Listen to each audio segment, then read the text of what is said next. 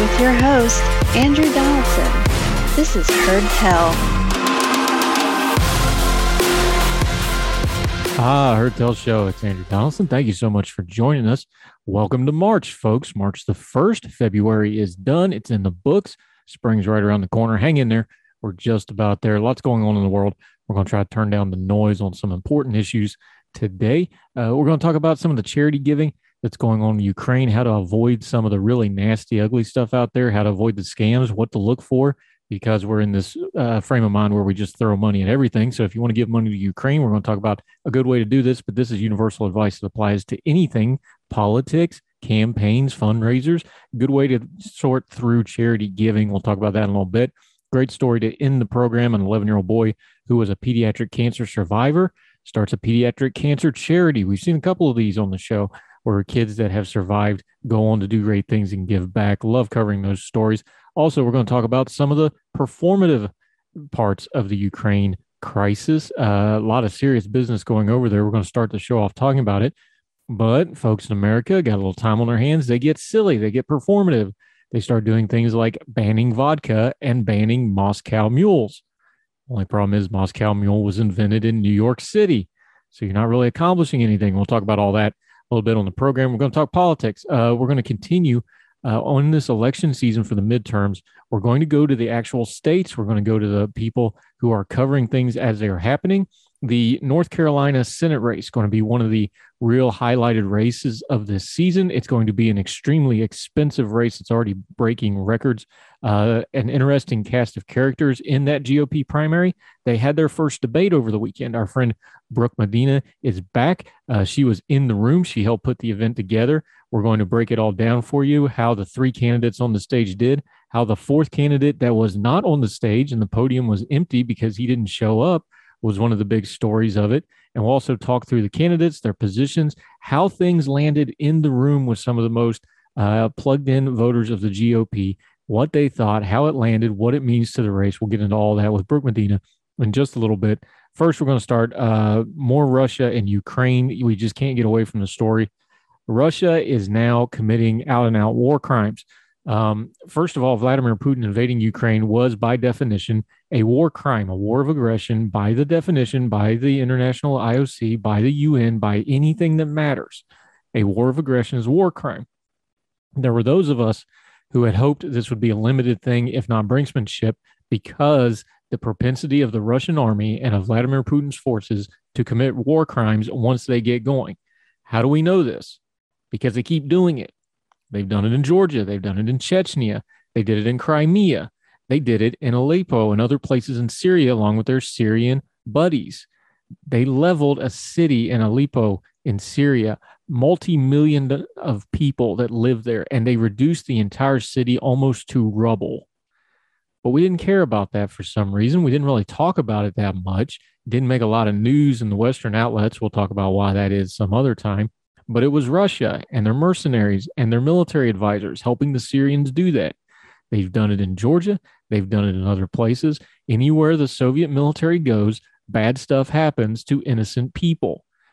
So we knew once they went into Ukraine in force, it was a matter of time before it started happening there. And now we have all the reports in the world that it is happening indiscriminate fire, artillery fire, rocket attacks, all kinds of bad stuff is going on in Ukraine now.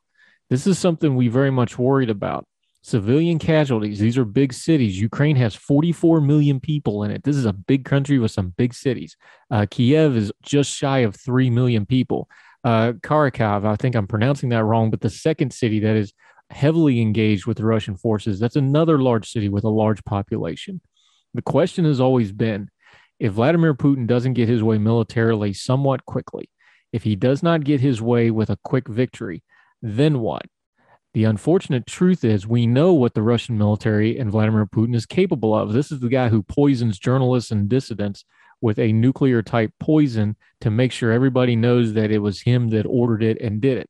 This is the guy in Vladimir Putin who will just straight up have dissidents and uh, dissenters, political opponents, shot on bridges in broad daylight just to make sure everybody knows that he did it. And that's not counting all the little people that don't have names that just tend to disappear. These are very bad actors. For that matter, now that he's invaded Ukraine, the name Vladimir Putin should never be uttered without the word war criminal attached before, after, or in the middle as a nice little nickname, because that's what he is. He was already that, but now we have enough proof that nobody could ever deny it, and they can't argue the point anymore. The mask is fully off. And now in Ukraine, the Ukrainian people are going to pay for it. If he doesn't get his way, if they cannot get a quick victory, and the Ukrainians have held out so far, even though a lot of the Russian military hasn't gotten into the battle yet because their logistics suck so bad, but we've already covered that. What are they going to do? Is he going to order the indiscriminate fire into these cities? Are they going to level cities to try to get a victory here? Are they really going to kill scores and scores of civilians? History tells us the Russian military is more than capable of doing it. History tells us that Vladimir Putin is more than capable of ordering it. And we know that the Ukrainians may not have a choice because the ugly reality of war is if you're fighting an insurrection against an invading force, rubble's a lot easier to defend than a city is. That's a harsh truth people don't want to deal with. And it's something we don't want to see and pray doesn't happen. But the Russians are already showing signs that they're going to have indiscriminate artillery fire, rocket fire, and other methods right into these cities, right into the heart of the population where innocent people live, where innocent people work, where people who could not get out and could not leave are going to be trapped. Now, we've talked about the heroism of the Ukrainian people, how they're arming people, just regular people, taking up arms to defend their cities. This is what they're facing a Russian military that's got a lot of pride on the line, a leader in Vladimir Putin who cannot lose a war and lose face and lose his positioning. And there's a very real chance that they start steamrolling through these cities, destroying everything in their path just to try to save face and steal a victory after their initial efforts failed. We are seeing something that we have not seen in a while. We saw it in Syria and Georgia, but we didn't see it. We didn't pay attention to it. We didn't listen to it. We didn't learn the lessons. We talk about World War II and other conflicts and how brutal they are and how bad they were and how we should never do that again. But then when it happens on a small scale, we didn't say anything. We didn't stop it. We didn't prevent it. We've talked about on this program before the silliness of people screaming and hollering about forever wars like it's a warm blanket that will keep the bad people away. That's not how it works. War is inevitable because there's people like Vladimir Putin who want war. And one way or the other, they're going to get their war. You either prevent the war, you fight the smaller wars when they show you what they are in places like Syria, in places like Georgia, in places like the Crimean Peninsula. He showed us who he was. He told us what he was capable of. We didn't listen. We didn't step in. We weren't willing to stop him then, and nobody else was either for that matter. And now here we are with the 44 million of Ukraine, the only people standing up to Vladimir Putin, mostly out of necessity because he invaded them illegally. When we start seeing these horrible pictures come in, make sure you don't avert your gaze to what war really is. It's ugly, it's brutal, it's bad people doing bad things to innocent people. And innocent people have to start doing bad things back just to survive. We haven't seen war like this that doesn't mean it didn't exist. It's been happening all over the world. A lot of us just didn't pay attention to it. Well, now you need to pay attention to it and you need to see what it looks like and you need to not avert your gaze. And then maybe next time when people are saying we need to prevent war or we need to fight a smaller scale conflict to avoid a larger scale conflict, it'll register what it means. It's not about not having wars. It's about managing people and the bad actors of the world so that we don't have a major war that kills thousands of people, displaces millions others, and changes the world order as we know it, which is what's happening right now. Because make no mistake, whatever happens in Ukraine going forward, everything's changed now. This, Russia is isolated and they will be destabilized from this. And it will have ripple effects for decades, probably generations to come from this. There'll be good that comes out of it too, but there's going to be a lot of bad before we get to that good. Even if the Ukrainians hold up, or God forbid if they fall to the Russians, there's a lot of ugly coming. And we need to learn the lesson this time that war is always ugly. It's always bad, but it's something you're going to fight sooner or later. Let's do a little better job of preventing it. Let's do a little better job of fighting contained wars and the small ones when people like Vladimir Putin tell us what they're about before it becomes a worldwide endangering conflict like we have in Ukraine right now. More Heard Tell right after this. Now let me see you go off like a bomb.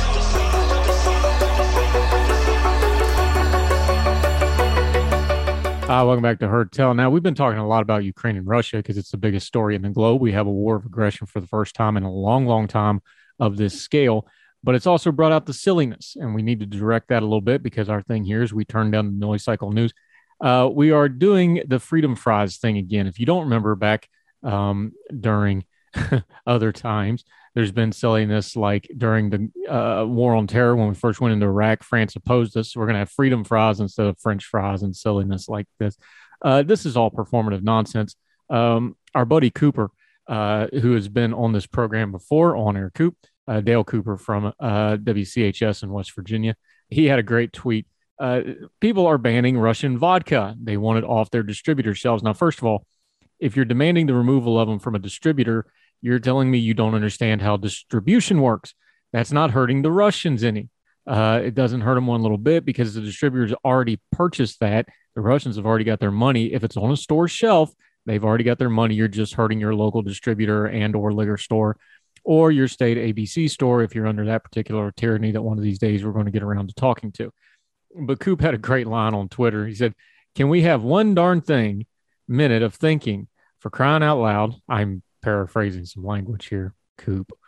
The total amount of vodka imported to the U.S. from Russia in 2017 was 555,845 proof gallons of 39 million proof gallons, meaning Russian vodka makes up only around 1.4% of foreign vodka in the US.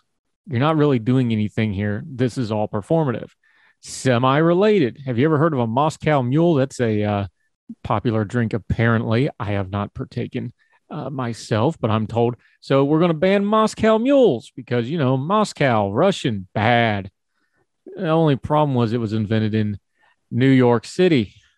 New York City, yes, the Moscow Mule was created in New York City. All of it, the serving in the Copper Cup, it's actually a play off what was called the American Mule. The mule doesn't have anything to do with the farm animal, it has to do with the way it's flavored, gives you a little kick in there. But the Moscow Mule also nothing to do with Russia.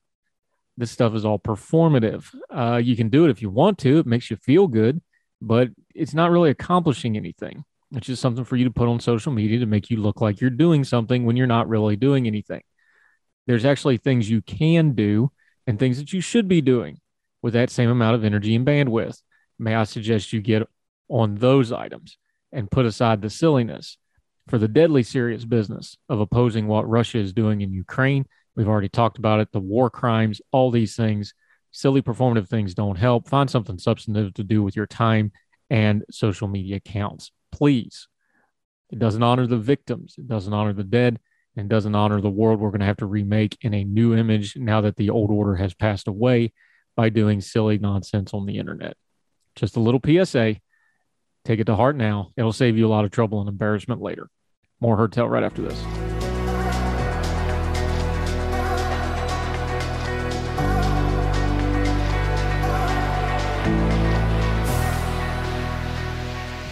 Ah, welcome back to Heard Tell. She is back as you can see if you're watching on YouTube. Brooke Medina, our good friend, uh, she does public relations for the John Locke Foundation. But more importantly, over the weekend, she was there as part of the first uh, North Carolina U.S. Senate GOP primary debate happened. Uh, full disclosure, I was actually supposed to be there and I had a family issue come up. So, what did I miss?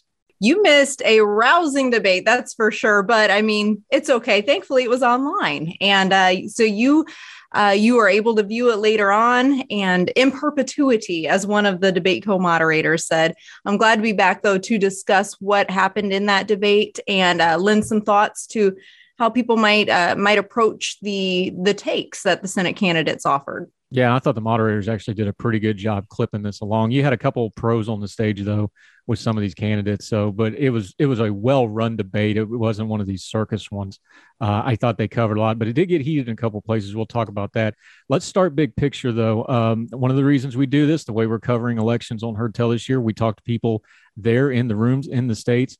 We have uh, Senator Burr, who's been there for a long time. He is resigning, uh, retiring, I guess you could say a little bit of a scandal with uh, some insider trading and that sort of thing, not seeking reelection.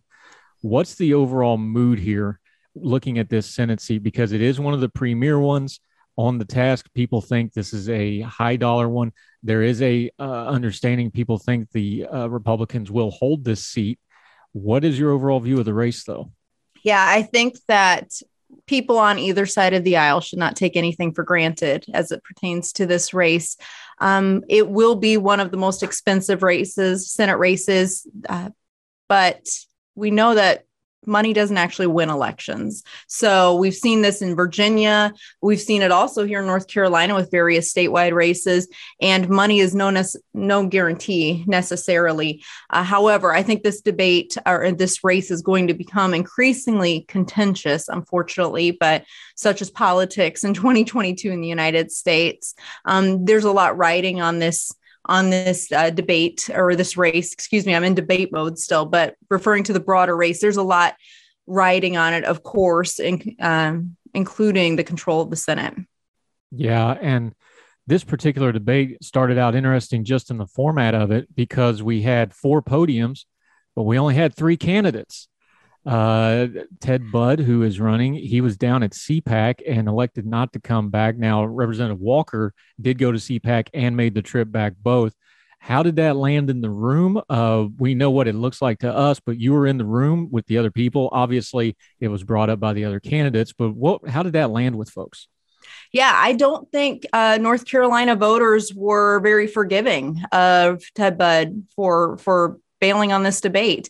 He had been invited uh, with uh, you know plenty of advance notice. Uh, we kept a podium up there for him in the event that he did show up. Just like Congressman Walker, he was uh, he was there at CPAC and he could have come to North Carolina to engage, um, but chose not to. He decided to watch on Facebook instead. Yeah. Now, Budd is interesting because um, we were just talking uh, yesterday with our friend from Ohio where Donald Trump has not endorsed anybody and it's kind of become the feeding frenzy for the people that want it. North Carolina is the opposite. He endorsed Ted Budd really, really early. In fact, I remember doing radio on Big Talker the Monday after, and one of the county reps was in studio with us. This is a diehard Trump guy, by the way. And he's like, no, no, no, that's not an official endorsement. He didn't tell us that. Like, he really threw everybody for a loop with the Ted Budd endorsement. But then since then, Ted Budd has a bunch of Club for Growth ads and not a whole lot else. He's not really running a campaign that anybody can tell other than saying, I got endorsed by Trump. And then when you do something like this, we have a narrative forming here by Ted Budd's own hand of I've got an endorsement, but I'm not really running much of a Senate race in the way we understand to win the state of North Carolina, do we? Yeah, it's it's strange that they have chosen to to sort of hide from the from the debate. And i think it stands in stark contrast to uh, to the candidates that actually chose to attend this debate. And i know um, the Budd campaign is stating that they just chose to wait until filing was closed before engaging in a debate. And that's certainly within their right to do. But just thinking as a communications professional optically i think that was a that was an unwise choice. Because if you if you have really good ideas that you want to ensure are getting in front of as many voter eyes as possible, particularly these GOP primary voters, this was an excellent opportunity to do that. Um, this goes, though, to the broader issue related to Trump endorsements. Um, our polling, which we do uh, public opinion polling here at the John Locke Foundation, is called the Civitas poll. We recently did a statewide poll where 49% of GOP likely primary voters told us we are more likely to vote for the Trump backed candidate in the Senate race, but a lot of them, almost half of them, didn't even know Ted Budd was that candidate. And so that speaks to the budd campaigns. I, I would say their lack of actually even, you know, uh, highlighting this Trump endorsement effectively. Yeah. And you mentioned Walker. He's the opposite of this. Um, he was a representative. He was actually in Republican leadership in Congress. Basically, got redistricted out of his seat up in the Greensboro area. Uh, he's been the opposite though. He's going to all the small functions. He's doing local radio. He's doing local media. He's going to Pig Pickens, what, he could with the COVID stuff. But just for an example, he's doing all that traditional small campaigning stuff. Yeah. He's been all over the state. He's doing local media. He's been the anti Budd. Um, how did it come across when he actually got on the stage with some of the better known names like Pat McCrory and such? How did he land in the room? Yeah, actually, I think he landed very well in the room. Um, he came across despite the fact that he re- repeatedly referred to just you know his um his record in Washington. And so there were a couple of other candidates particularly Marjorie Eastman who tried to juxtapose themselves as being an outsider and not within Washington. But uh, Mark Walker doubled down on his record in Washington you know stating that he was very proud of it. Uh, and I think honestly, from what I could tell reading the room, that resonated well with the audience. Um, not because they were uh, they, they weren't associating him with a swamp like creature when people talk about Washington politicians. They were associating him with a principled politician who was getting things done in Washington. So as far as my read could go and after talking with people who were there in the debate room asking them you know who do you think won this debate? Um, there were a couple of people that did state that they thought marker won this one. Do you think walker gets credit? Because this to, to be clear this is part of a larger conference. This is a very engaged politically savvy audience for this debate. Did you get the sense that he's getting extra credit points because of the way he's running a campaign especially contrasted to ted budd who isn't really campaigning in a traditional sense, and on top of it, no showed the debate. Do you think he kind of just got some extra credit points for that? Is this audience savvy enough and going like, "Hey, this guy's working hard. Let's give him a, a second look or another hearing here"? yeah even though that maybe wasn't necessarily spoken uh, just reading even the social media comments that were coming through during the debate uh, that he did stand in stark contrast to Budd on that front. Uh, there were a lot of comments, even on social media as well as in person, as to where is Budd? Where's Budd? Where's Budd? Uh, whereas a lot of a lot of accolades for Mark Walker's campaign, as well as uh, uh, to their credit, Marjorie Eastman and Pat McCrory, both of them. There were certainly people that uh, you could tell were were rallying around each of these different candidates. Um, and then I would say those who were inclined to support Budd, Budd or probably do support Budd, um, I think they were just disappointed that he wasn't there. Yeah. Before we move on to the other candidates, though, uh, the Trump endorsement, just to put a bow on that part of it, because that's kind of the narrative for this midterm for the Republicans. What do you do about Trump?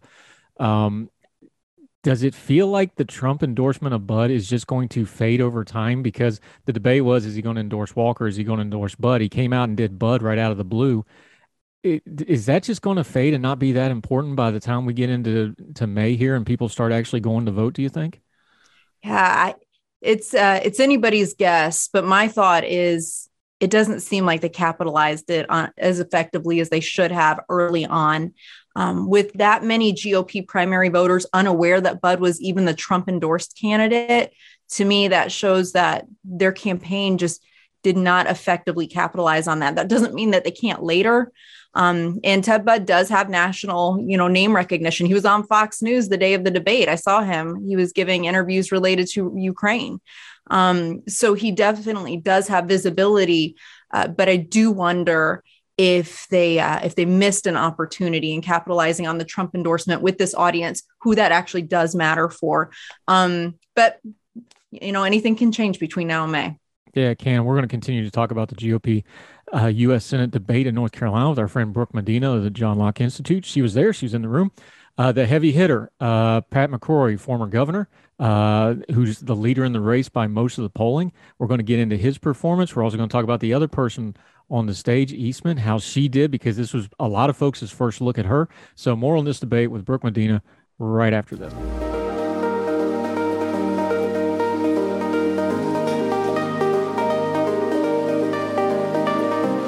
Uh, welcome back to Heard Tell. I'm Andrew Donaldson, joined by our good friend Brooke Medina, who was in the room that it happened, or however that line from that musical my kids are always listening to constantly and tell me I should like, and I resist. Uh, I'm joking, Hamilton fans. Don't send your hate mail. I know what it is. Uh, let, let's get to the the big gun here. Pat McCrory, former governor. I find him fascinating in this race for this reason. Because he was governor, he lost in 2016. We know about the bathroom bill stuff. We know about the tight race with Roy Cooper. He kind of sat out the Trump years, though. He was doing radio in Charlotte, kind of kept a lower profile. He did some did some lobbying stuff in with for the party in DC but he kind of sat out the Trump years a lot. So he doesn't have a lot of the Trump stuff on him that a lot of Republicans do. And even though obviously Ted Budd got the endorsement, so Trump's not on his side here, I just think he's a very interesting case study of a pre Trump Republican navigating the post Trump GOP. Um, and it's really interesting to watch him. Is that something you take away from it too? Is like, this is kind of a weird little test case we have here yeah, I think it's really interesting. Um, and perhaps that uh, the way he runs his campaign serves as a case study for other other politicians or uh, political hopefuls who are running for state uh, statewide and federal offices. You know, this is this is the way in which you sort of navigate this this current moment where Trump still is a large figure within the Republican Party. Um, so you you don't take up a never Trumper ma- mantle nor an always Trumper mantle, but sort of look for uh, look for strategic ways to navigate this so that you're not alienating important uh, elements of the Republican and to some degree unaffiliated parties. Now, the candidates mostly attacked Ted Budd because that's the low hanging fruit because he ain't there and the podium's empty and it's a horrible optics. So they all took their shots at that. But the real fireworks of this debate was Marjorie K. Eastman and Pat McCrory. For those not familiar with Marjorie K. Eastman, and a lot of folks aren't, and this was probably the first view and listen a lot of people got to her other than just seeing the name in the news. What kind of an impression did she leave standing on the stage with somebody like Pat McCrory, who everybody in North Carolina knows, and Walker, who's at least vaguely familiar? She's kind of the new face. How did she present herself? Yeah, I think that um, based on what I was seeing in the audience, what I, uh, you know, what I read reaction wise uh, among the voters who were watching online, I think it was a little bit of a mixture. I, you know it is it is different when someone this is kind of like their first introduction to the statewide GOP primary voter audience. And she definitely relied heavily on her military credentials um, and her experience as a combat veteran. Um, and I think that landed differently with various parts of this primary audience.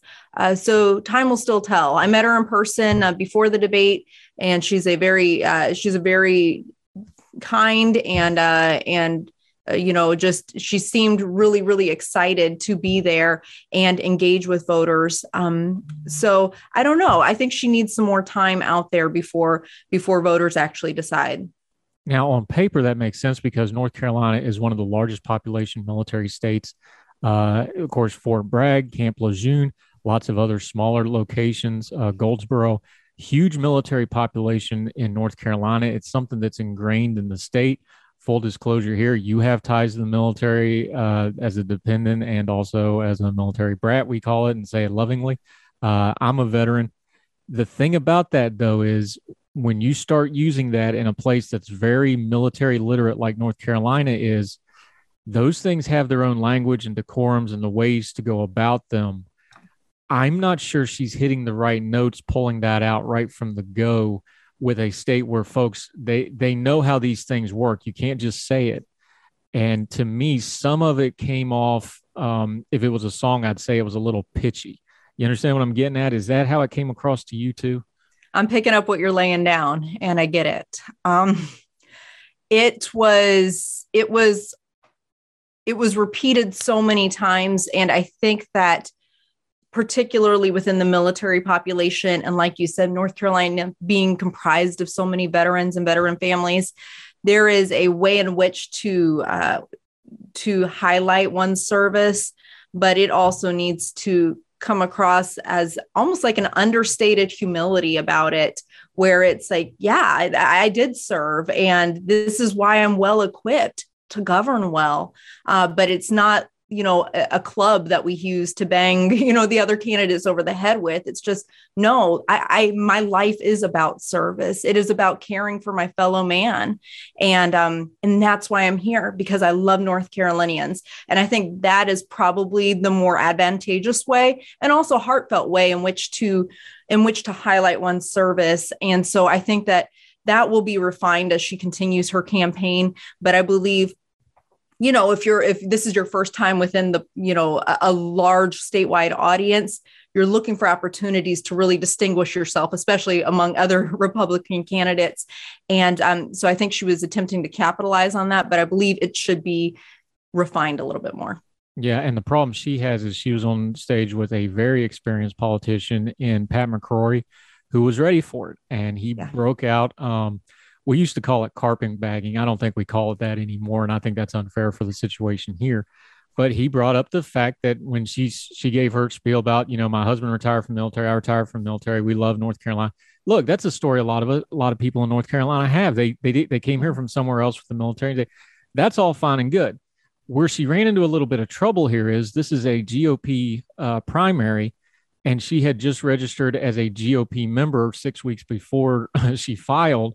Now she she says it's because she was again here we go back to the pitchiness because military people understand these things.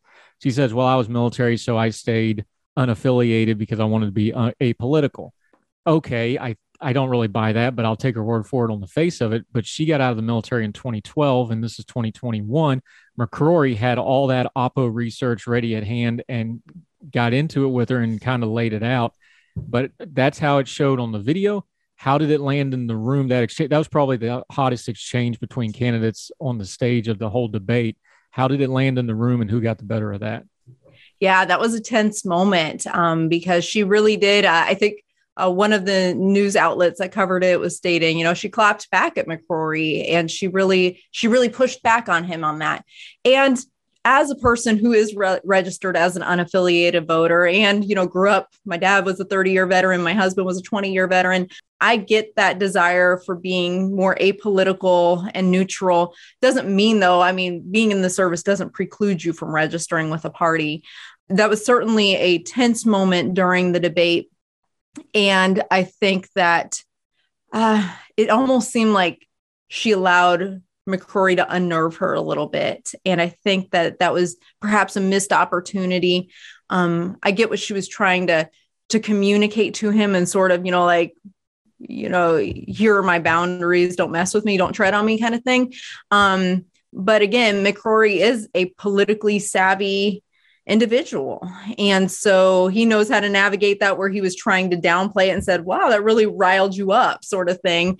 Um, Mark Walker, it was funny though during this moment, and it actually elicited a laugh, uh, laughter from the audience. But as McCrory and Eastman are going back and forth on this, Walker, who is taller than all of the candidates there, he starts like sinking down in his in his podium and disappears so that McCrory and Eastman are just facing each other. And um, and so that kind of broke the tension a little bit. But um, I'm not sure how that landed with the audience. I mean, my husband was there, he's a veteran. Uh, and he appreciated Eastman's comments and her pushback. And so, uh, and there were other veterans who maybe I think pushed back a little bit on that. So who knows? yeah. And just for the record, I'm unaffiliated too. That's what they call independents in North Carolina. And, um, the fastest growing group of voters in North Carolina, by the way. You do the polling data. You could speak to that some other time. Okay, a couple other points on this, real quick. Obviously, this happened over the weekend, so Ukraine was on everybody's mind. I thought everybody kind of handled the Ukraine question pretty uniformly and well. How did it land in the room, and was that on people's minds in this debate? We're not in a real foreign policy way, but this sure seems to have burned through a lot of other stuff, doesn't it? But how did it land in the room, the debate, the candidates, the audience? Was it something that was on people's mind, and how did they react to it? it was certainly on people's minds throughout the conference. Uh, this was a two-day conference. It was sold out, filled with filled with voters, many of them veterans, but all of them patriotic. And uh, yeah, this was an important question to ask. And I would say each of the candidates, uh, they were clear in, you know, that there is, this is absolutely inexcusable. There were no Putin apologists on that stage, uh, nor throughout the conference. And so um, this is one of those things where it was a unifying topic. And um, and I think that if any of the candidates stood out on that front, well, they were all pretty pretty similar actually. But if any of the candidates stood out on that front, it would have been Marjorie Eastman, just for the reason that that's where she really should have highlighted her military service and could have, um, and did to some degree. Um, but I think all of them were were pretty lockstep with one another on that. Tell us something that maybe didn't make the TV part of the debate, but you're backstage, you're mingling, you're actually helping to run this event. You see the candidates interact with people, you know their handlers and their staffs are with them. What what's something that we didn't see but you saw that you think maybe something we ought to know about and should take away from this gathering of the clans of the GOP Senate primary candidates? Oh wow, that's a that's a good question. Um, I would say, like I like I mentioned just a little bit earlier, Marjorie Eastman was really warm and kind. Uh, it was nice to meet her and her son, and her husband was, I believe, special forces service member. Uh, so it was nice to meet the, them as a family and see them in that light. And Congressman Walker, he's just really down to earth, like really down to earth. And uh, so what people saw on stage was actually, you know, what what I saw backstage uh, related to him. So I thought that those were two um, two takeaways that I had. The dynamic of this race, talking to Brooke Medina from the go, has pretty much been Pat McCrory has the name recognition, he has the money, he has the network built in, and the for lack of a better term, and I know it's because of the Ted Budd stuff we already touched on, but just to generalize, uh, the Trump vote was going to be splintered between everybody else. Uh, has anything changed the dynamic of that race after this debate? Now, has anybody stopped the momentum of Pat McCrory? Is anybody gaining on Pat McCrory, do you think? Ooh, that's a good question. Well, according to Ted Budd's campaign, this debate is or this race is now between Eastman and Budd. Um, but I would think that's more of a just political statement that they've made to create, uh, to kind of like, well, to take a jab at McCrory and then Walker. I think that our next poll will be very telling on this. We'll do another poll within a few weeks from now. But to me, it seems that McCrory is probably still pretty pretty secure in in being a top contender in this race. Um, Eastman, uh, you know, this debate probably you know it increased her name recognition a bit, but it will be interesting to see how the polling shakes out on this. And I would say, you know, those who maybe were unfamiliar with Walker in the debate format, even if they recognize his name and stuff, but maybe unfamiliar with really where he did stand on some important policy issues. Uh, this gave them, it seems to me, a little bit more to go on um, and inform their vote and contrast him with maybe a McCrory. I mean, just to put a bow on this and wrap it up, talking to Brooke Medina about the uh, NC GOP U.S. Senate debate, the first one. Do you see a difference in the Pat McCrory now and the Pat McCrory four or five years ago that lost the governor's race. It it seems to me he has retooled himself, not in noticeable ways where you could ding him on it, but I do see differences in how he talks, how he communicates. I guess some of it's just experience. He went and did talk radio for three or four years. I think that's helped him because he did have a real weird kind of stated delivery a lot of times when he was serving as governor.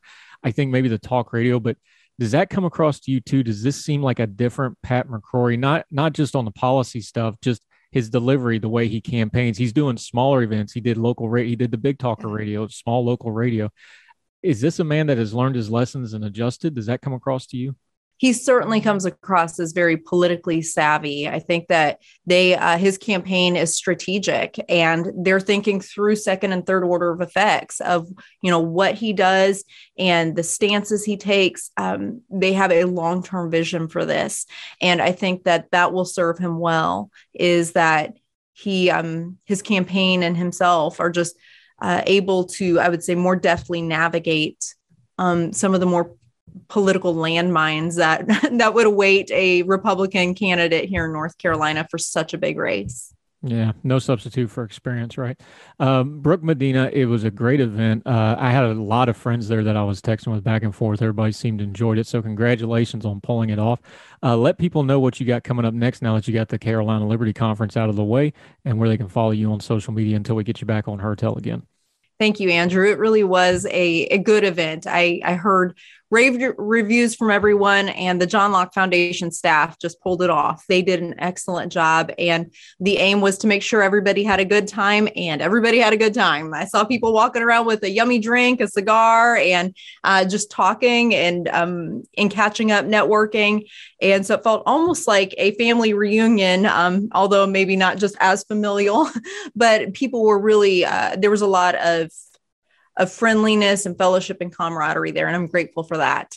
Um, and so coming up ahead, we've got more statewide polling um, that will be released in March. So by the time that this comes out, uh, be on the lookout for that. But we also are going to begin doing statewide events such as election integrity events, just uh, equipping voters with uh, important information um, as they go into this election season, learning how that they can be volunteers at their local election sites. So we're going across the state offering that. We're going across the state offering grassroots training related to school choice issues.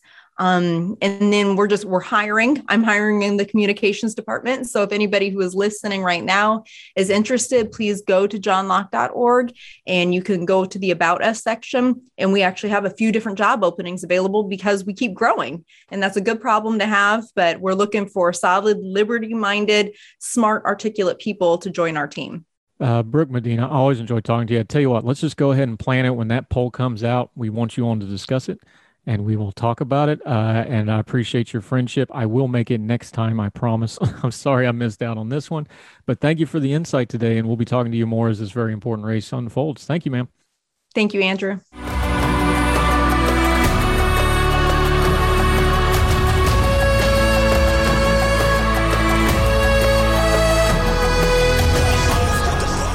Unfortunately, when we come into certain things that happen worldwide. Uh, in this day and age, the first thing we want to do is throw money at it. We talked about this with the trucker stuff up in Canada. Everybody started just slinging money at people without having any idea where it was going, what it was getting used for. My thing was, why does a demonstration need $9 million or $5 million the second time they tried to do it? Uh, we should be more observant of where we're sending our money.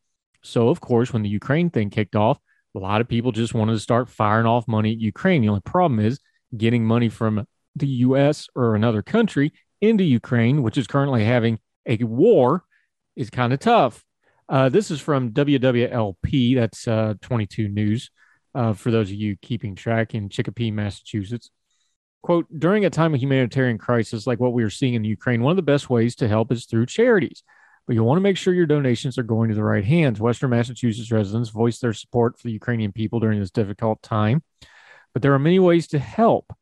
Here's some suggestions. Do your own research. Look into the charity to see if it is experienced in emergency relief in Ukraine. This is the biggest one. Don't start giving money to people who have never done anything in Ukraine because they're not going to have a clue how to actually get it into Ukraine. There's specific things when you're dealing with overseas countries. There's established charities already in there, already on the ground. They don't have to build up a massive organization to get there, which is going to eat up all the money you're donating. This is a big one. Make sure it's somebody that already knows how to work in that country. Continuing, seeing how that charity is rated, find out what percentage of your donation will go to relief efforts. This is the other really big one. And upfront charity will tell you the amount of percentage of all donations that go to their overhead or go to their costs, or they may phrase it a couple different ways.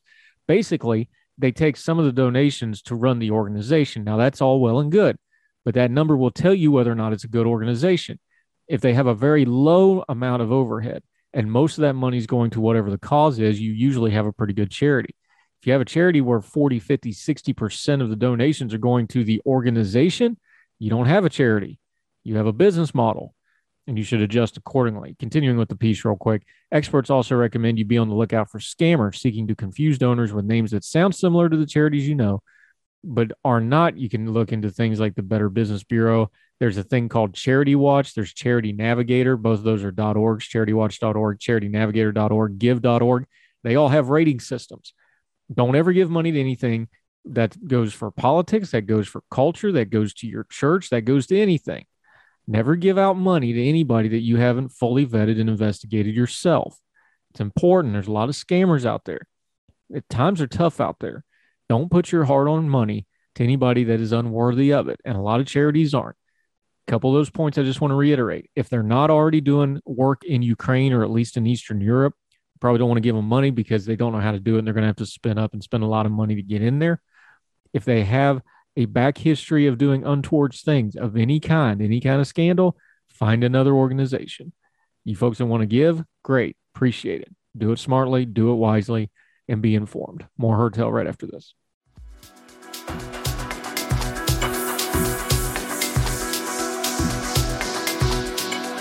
Uh, welcome back to Heard Tell. We always try to end on an uplifting or lighter note. You might need a few tissues for this one, though.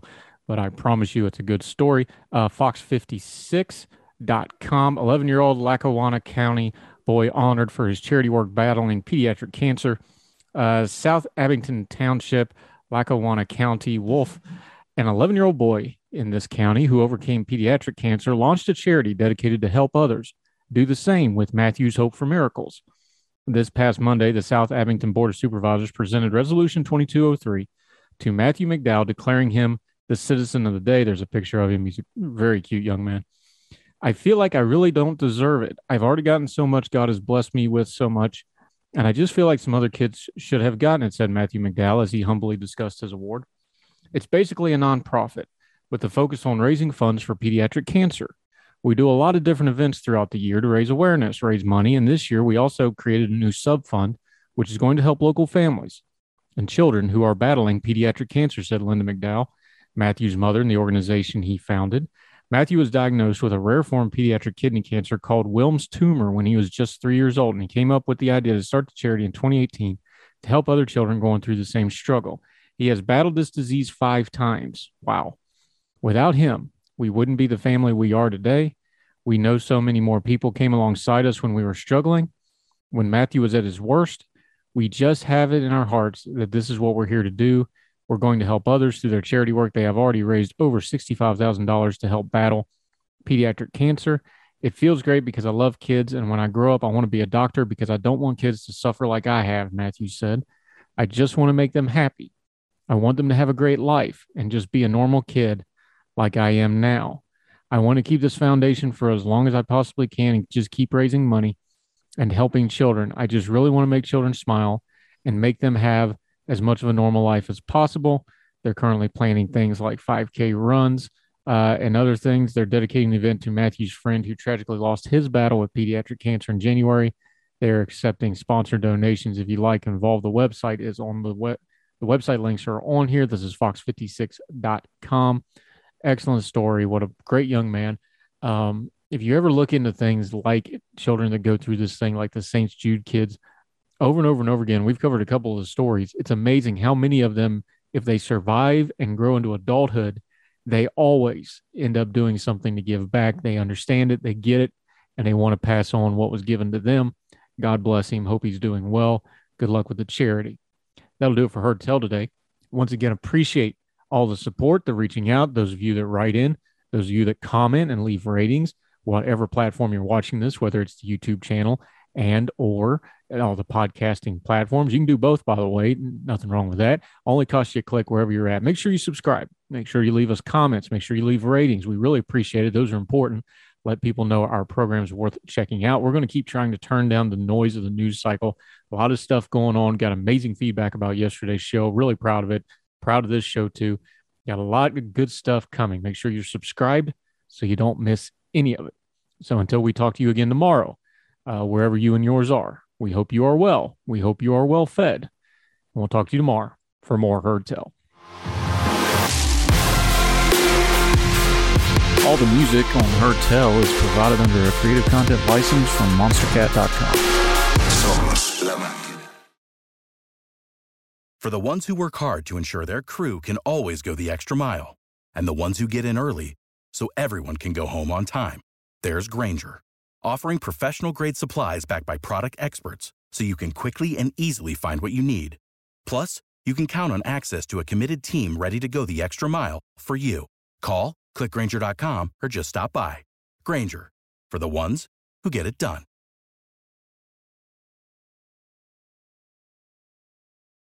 When you need mealtime inspiration, it's worth shopping Kroger, where you'll find over 30,000 mouthwatering choices that excite your inner foodie. And no matter what tasty choice you make, you'll enjoy our everyday low prices, plus extra ways to save, like digital coupons worth over $600 each week. You can also save up to $1 off per gallon at the pump with fuel points. More savings and more inspiring flavors make shopping Kroger worth it every time. Kroger, fresh for everyone. Fuel restrictions apply.